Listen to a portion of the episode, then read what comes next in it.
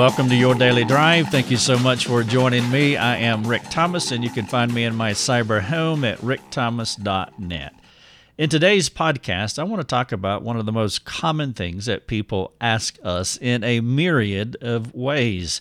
How can I change? Or how can I help someone change? The change or transformation process is one of the more challenging things that we have to deal with as we interact with other people. And so I want to walk through what the process of change is like. The title of the podcast is How Do You Know If Someone Has Changed? Now, this could be about you, and that would be best to make this all about you as you assess yourself to see if you are effectually changing. Perhaps you are helping someone. You are a spouse, a parent, a pastor, a small group leader, a friend, and you want to know if the person is changing. Well, this podcast will help you. Now, if you want to read the podcast, you can do that. That would be fantastic. Go on our website, again, rickthomas.net, and look for that title. The podcast and the article are the same. How do you know if someone has changed? The article is 2,300 words, and so there's a lot of information there. Plus, I have a 10-minute video that you can watch as well. And then there are other articles embedded inside of this article. So there's a lot of information here. And if you are knee-deep in discipleship, counseling, helping people, well, then this is an excellent podcast and a lot of resources for you. These resources are brought to you by those who support this ministry. Just today, Rachel became a $50 annual supporting member. We also have Alex, who came on board and is supporting at $50 a year. And then Richard is helping us at $10 a month, recurring. Ted, a new supporting member at $50 a year. Thank you, Ted. And Patricia, also recurring at $50 a year. Thank you so much, Patricia. Carrie, supporting us at $5 a month. Thank you so much, Carrie, for your kindness to our ministry. If you want to help us, you can be a supporter on a monthly or annual basis, and you will partner with us so that we can continue to develop wonderful resources in the area of progressive sanctification so that you can help people around the globe. Thank you for all of our recent supporters. It is important because there is no way we can do what we do without you. Let's talk about the process of transformation. It's not as mysterious as we may think, though I think in some ways it is a secret that is hidden from most Christians. But the steps are objective, they are sequential, and they are transformative. You can change, and you can help others in their progressive sanctification. Nearly every person who comes or has come to me for help has asked a similar thing. There are many variations to this question, how do I change? How does he change? How does she change? How do I know that he has changed? What does it look like for her? No matter how you slice it, the question about change or what the Bible calls repentance, well, it's an important thing. Either the person asking wants to change himself or herself, or he wants to help someone transform. Repentance is undervalued and underutilized in Christian relationships, and that has been my experience from counseling hundreds of people for over 2 decades. And though the most often asked question is about change, the dynamics of transformation are not regularly active in most Christians' lives. Now, you can test yourself. You can test yourself to see if my observations are accurate for you. Let me give you 6 self-assessing questions that you can ask, and I guarantee that these questions will reveal how much you value and how much you utilize this idea of repentance. Are you ready? Question number 1, when is the last time you asked someone to forgive you? Question 2, how often do you ask your spouse or close friend to forgive you? 3, how often do you ask God to forgive you? Number 4, do you regularly invite loving correction into your life? That's loving correction, by the way. We always want to speak the truth in love. But the question is, do you regularly invite those closest to you to speak into your life? Number 5, are you more apt to let a person sin without calling them to repentance? And then finally, number 6, are you tempted to hide your sin from your friends? Self-assessing questions. How did you do? Let me ask a few more. Are you regularly receiving and granting forgiveness? Are you a repenting friend? Do you live in a community of repenting friends? We can do that, you know. Christ came to die because of sin. He gave his life to free us from sin. Isn't the gospel amazing? Isn't it great news? The best news, the power of the gospel in our lives is limitless. We have something the world cannot experience. Our unregenerate friends are frenetic in their pursuit to drown out the noise of their guilty consciences, but not the Christian. We have an otherworldly power working in us. Regular, daily cleansing is our gift because of the gospel. Are you enjoying these gospel riches? Though God justified you at salvation, the doctrine of progressive sanctification implies there is still more work to do. Progressive sanctification is the gradual and continual removal of sin. Because the truth is, after you and I were regenerated by the power of God, we were not perfected. Becoming a Christian does not mean that you will never sin again. Becoming a Christian, as I like to say, it gets you in the house. It gets you in the body of Christ, but it doesn't get you to where you need to be entirely as far as perfected. And so after salvation, there is what we call progressive sanctification, post-salvation, a gradual and continual removal of sin. And repentance is God's way to remove your sin. The responsibility is on you to access this means of grace for the incremental removal of sin from your life. If you do not regularly repent of your sins, you will hinder your transformation into Christ-likeness.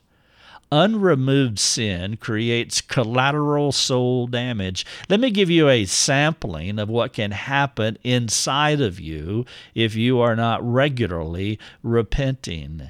Here's a short list. There will be spiritual immaturity. There will be spiritual blindness. There will be a lack of discernment. There will be a quenching of the spirit, a grieving of the spirit. There will be a hardening of the conscience. There will be a dullness of your spirit. There could possibly be addiction to sin. There could be the increase of sinfulness. These things will hinder your growth in God. They will hinder your relationship with Him, and they will hinder your relationship with others. A common sense question that I have often asked in counseling when someone is sharing their personal struggle with me is, did you repent? And then sometimes I will follow up with, how did you do it? You want to make sure that when you ask that question, did you repent, that you just don't leave it there. They could say yes, they could say no. But if they say yes, you want to be thorough in your care for them. And so you want to ask, oh, you repented. Fantastic. How did you do it? Now, you may be surprised at some of the answers that I have received. More times than not, the answers are vague. Sometimes they are outside biblical boundaries. It is vital that you all know how to repent. It's vital that I know how to repent.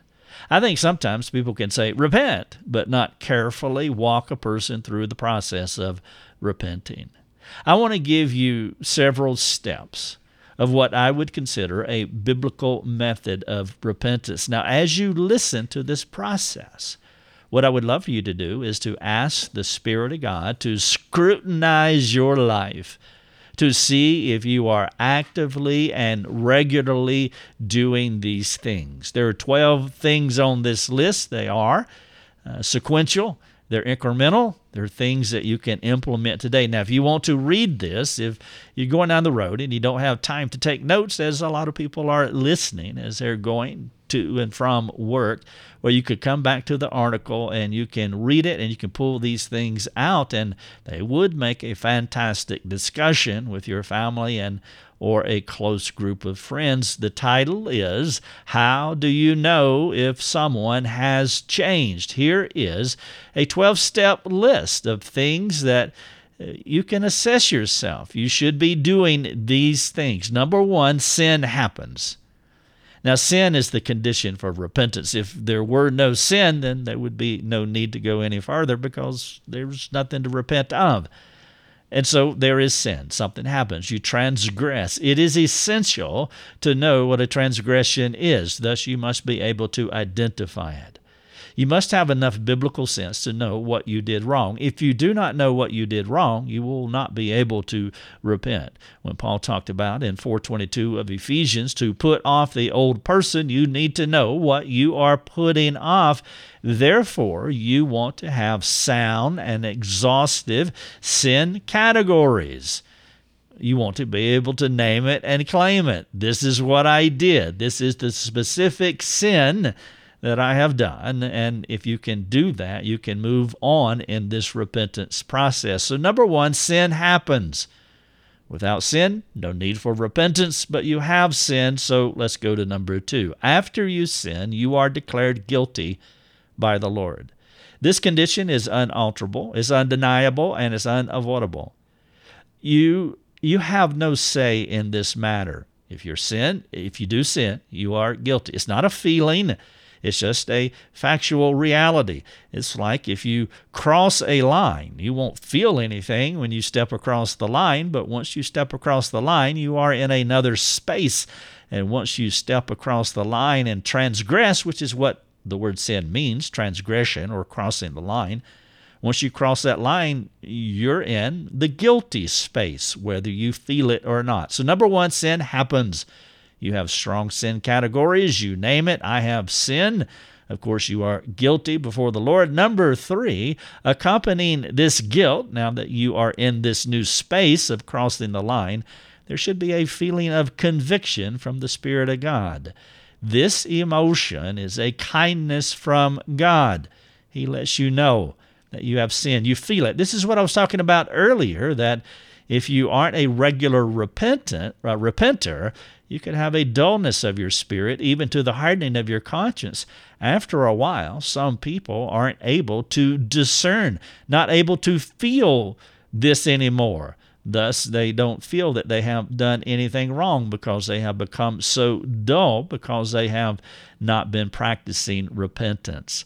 The Lord is merciful to clue you in that something is wrong. Number one, sin happens. Number two, you're declared guilty. Number three, you experience conviction. Number four, the Spirit of God not only brings clarity to the sinner by convicting him, but he begins to move the sinner's heart away from his sin by reminding him of the gospel or God's solution for the transgressions. You just don't want to feel guilty all the time, and you can't go any farther. The Spirit of God illuminates and he moves you in this repentance process. He doesn't just convict you, make you feel bad, and you have nowhere to go. But now you are being reminded of God's solution. Number five, the realities of the cross humble the convicted individual.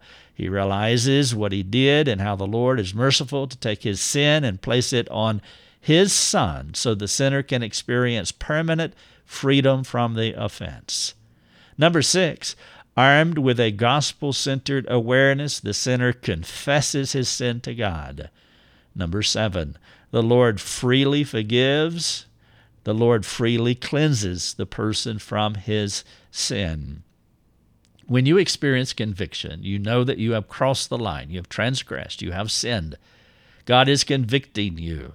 You reorient your thinking to gospel-centered solutions, and the first thing you want to do is to confess that sin to God. Dear God, will you forgive me for, and then this specific sin, whatever it may be.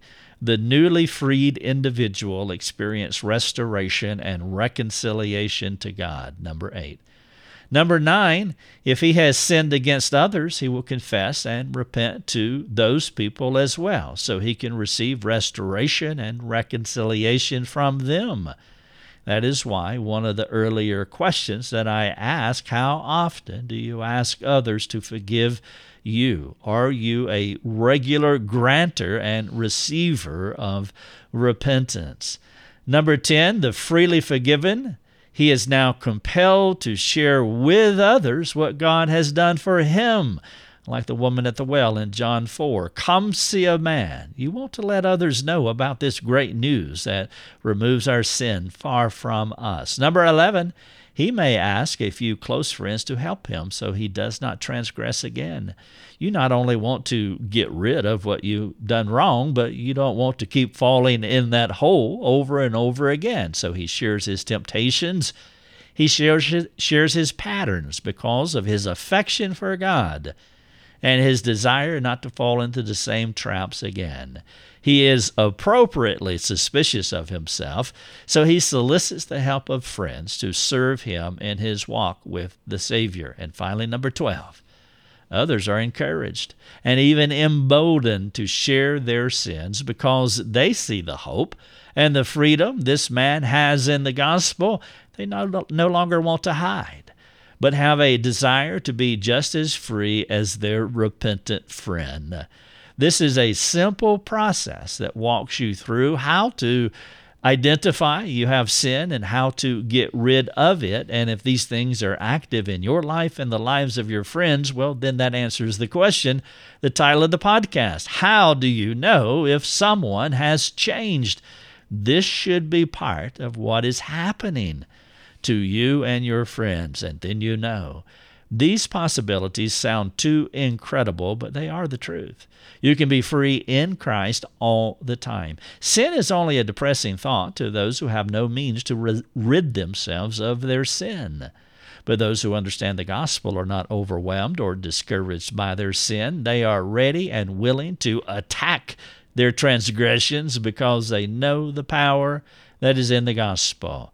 And the power of the gospel releases the Christian community to be a confessing and repenting community. Praise God for the Savior's cross work on our behalf. If you're part of a small group, if you have a small group of friends and they are not a confessing and repenting community, there is something wrong with your community. The goal of repentance is not vague or hard to discern. Simply put, the purpose of repentance is to be like Christ. What is repentance for? To be like Jesus. We're not like Jesus. That's what I was saying earlier. When God saves you, you're not like Jesus. Jesus was perfect. And so the idea after you become a Christian, you practice this idea of repentance so that you can transform into Christ-likeness because Jesus is the template. He is the benchmark to whom we compare ourselves. If a person is repentant, there is a conscious effort to continue to grow into Christ-likeness. Repentance is the only vehicle that will get you to the goal, Christ. And if you want to know what Christ looked like so you can model him, then let me point you to Galatians 5:22 and 23, or 1 Corinthians 13, 4-7, where you will find two great templates. I'm not going to read those to you here for the sake of time, but Galatians 5 is the fruit of the Spirit. You see that ninefold fruit that looks like Jesus, and that gives you an excellent template for how you can model your life. And then 1 Corinthians 13, 4-7 is the love chapter. That, again, is another template. If you want to know what Christ-likeness looks like, and how you can transform into Christ's likeness, then Galatians 5, 22-23, 1 Corinthians 13, 4-7 are wonderful templates. Repentance should not be a mystery. It should be obvious, objective, and measurable.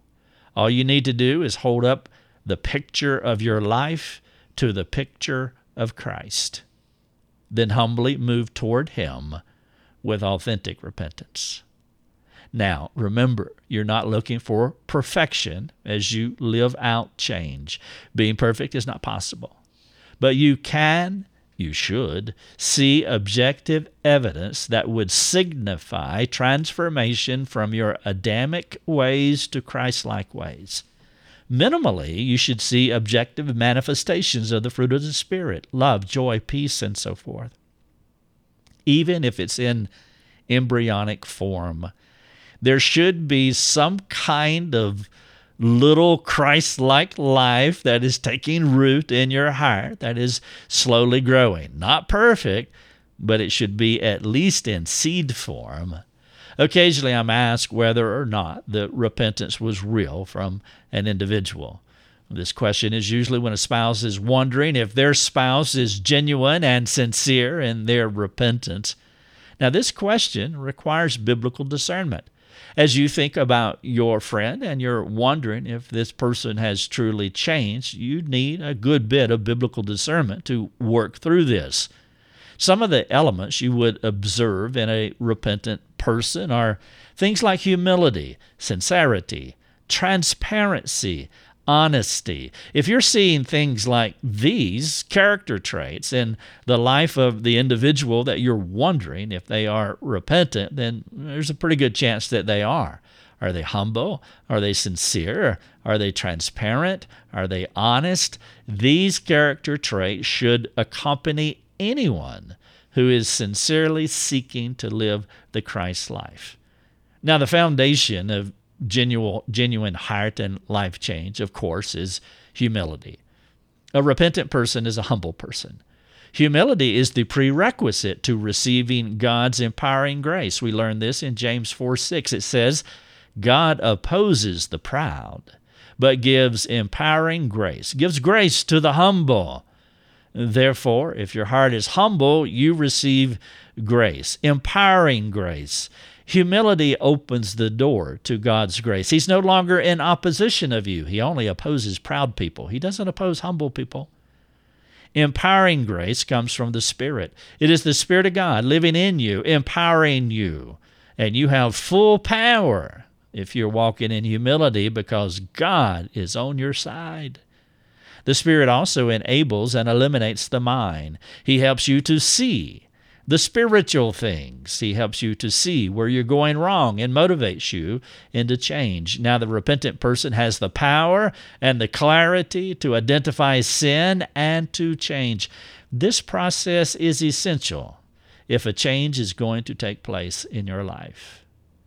The reason it is crucial is that it represents the keys that allow the Christian to live a life of repentance and ongoing repenting, and that is what the Christian life is, repentance and ongoing repenting. Your life is progressive, which is what theologians have termed progressive sanctification. Your life should resemble the stock market in that you should always be trending upward, though there will be dips all along the way. With the Spirit of God engaging the humble heart and the Word of God actively and powerfully illuminating the mind, any person can change. Though there will be imperfections in exhibiting specific manifestations of the Christ life, there should be a few things that accompany anyone who has authentically repented. Now, I want to give you a list, a non-exhaustive list of some of the things to look for when addressing the heart of the person that you're wondering if they are changed. Again, you can read this podcast on our website, rickthomas.net. How do you know if someone has changed? I have walked through the process of change in those 12 short steps. Now, I want to give you some ideas, some things, indicators maybe would be a good way to say it, that you can look for when helping those in the change process. One of those things is teachability. A humble person is a teachable person. He is a learner. He does not push back or resist your counsel, even if your counsel is not the best. The teachable person is not about proving his points any longer. He is more apt to listen than disagree. Even when he feels compelled to disagree, there is discernible humility in his voice. Even in his voice, you discern humility when he's disagreeing with you because it's not about him, which is the exact opposite of what sin craves. Sin is all about me. But genuine repentance has an obvious concern for God and others more than anything else. The person is teachable. Number two, they're open to correction. The repentant person is correctable. You can correct him, which is a fantastic change of events in his demeanor. The gospel-centered person has nothing to protect and nothing to hide. Now, I do not enjoy correction, but when I am corrected and by the grace of God receive it, I know the Lord is working in me because correction cuts against the grain of my proud heart. You will quickly know if a person is genuinely repentant if he is open to correction. Teachability, open to correction. Number three, change happens.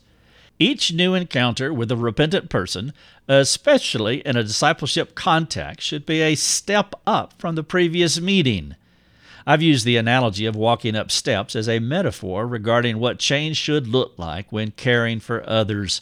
True repentance should look like a person walking up steps. He's getting higher with each level. He is moving forward as each day passes. He is progressively changing. He is improving from week to week, even if only in small ways. Teachability, open to correction, change happens, and he asks more questions and makes fewer statements. A repentant person is an inquiring person. He is anxious to receive from you rather than telling you why he has done this or that. The proud person talks a lot, making many statements. The humble person will ask more questions and seek to learn because he wants to change and grow. He is no longer interested in presenting airtight arguments. He has a growing disinterest in rationalizing or justifying his actions. Next, the light has been turned on by the Lord. I do not know how to explain this one, except to say that the Spirit of God is illuminating a repentant person. He understands the truth. He discerns the Bible. The biblical concepts and ideas that you communicate to him make sense to him. On a few occasions, I have counseled people who seem to be more like a concrete block in that they do not understand the truth. Now, I'm aware that I can be a poor communicator, but I'm also mindful that the Spirit of God speaks clearly to spiritual people in spite of me. If there is a lack of repentance in a person's heart, there can be dullness in his hearing. And then finally, we have a repentant person is not resistant. Now, I've already mentioned this, but it needs a standalone category because it's such a big deal. The humble person doesn't push back from your counsel. They are more self-suspicious than defiant. They are open, kind, receptive, respectful, and willing to learn. They will give you the benefit of the doubt and be quick to see the log in their eye while paying less attention to the speck in your eye. The bottom line for them is they want to change. They are less exacting and more repentant. I've had the joy of counseling many repentant people. They bring simultaneous joy and conviction to my soul. Joy because I rejoice in God at His incredible grace in their lives. Conviction because the Spirit of God often reminds me that I need to be like them. These people are my heroes. I wish I could write their stories to tell you what God has done in their lives. It is an incredible and rewarding job to be able to partner with these humble people. I am blessed to not only know them, but to watch God work so effectively in their lives. They inspire faith in me by their humble repentance and grace-motivated determination to be like Christ. Let me ask you a few questions, then I'll wrap up this podcast. Number one, are you teachable? Do you create a context of grace in your relationships that frees your friends to correct you? Number two, are you changing? If you are changing, how so? Talk about it. How are you changing? Number three, are you characterized as a question asker rather than a statement maker? If not, why not? And in what specific way do you need to change after listening to this podcast? And my follow-up, will you share whatever God is illuminating your mind with your friend? Thank you so much for listening to the podcast. Please be sure, go to rickthomas.net and read it. How do you know if someone has changed? May God bless you as you continue the process. Your Daily Drive is a production of rickthomas.net, a global community that is seeking to live more productive and inspiring lives. If you'd like to learn more about our community, please go to rickthomas.net. rickthomas.net.